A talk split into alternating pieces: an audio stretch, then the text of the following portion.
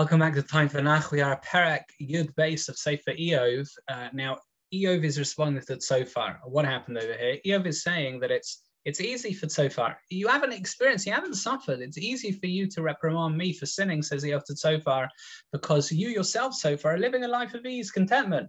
Iyov is having these horrible pains, this suffering, you're losing his wealth and his kids and physical suffering, ailments, physical illness. Iyov is older than Tzofar in age, and this says that his argument is greater because of life experience. Pasuk Yud Alef, as the Metzudas David says. Iyov says, look, Hashem runs day-to-day affairs of the world, so he's now agreed that there is Hashgacha Pratis, but he questions why is it that the events that seem unjust, why are they occurring? So he's back to one of his other questions, remember he had four, uh, why do these things happen? That is Iyov's response in Pasuk Yud Beis, Yud base.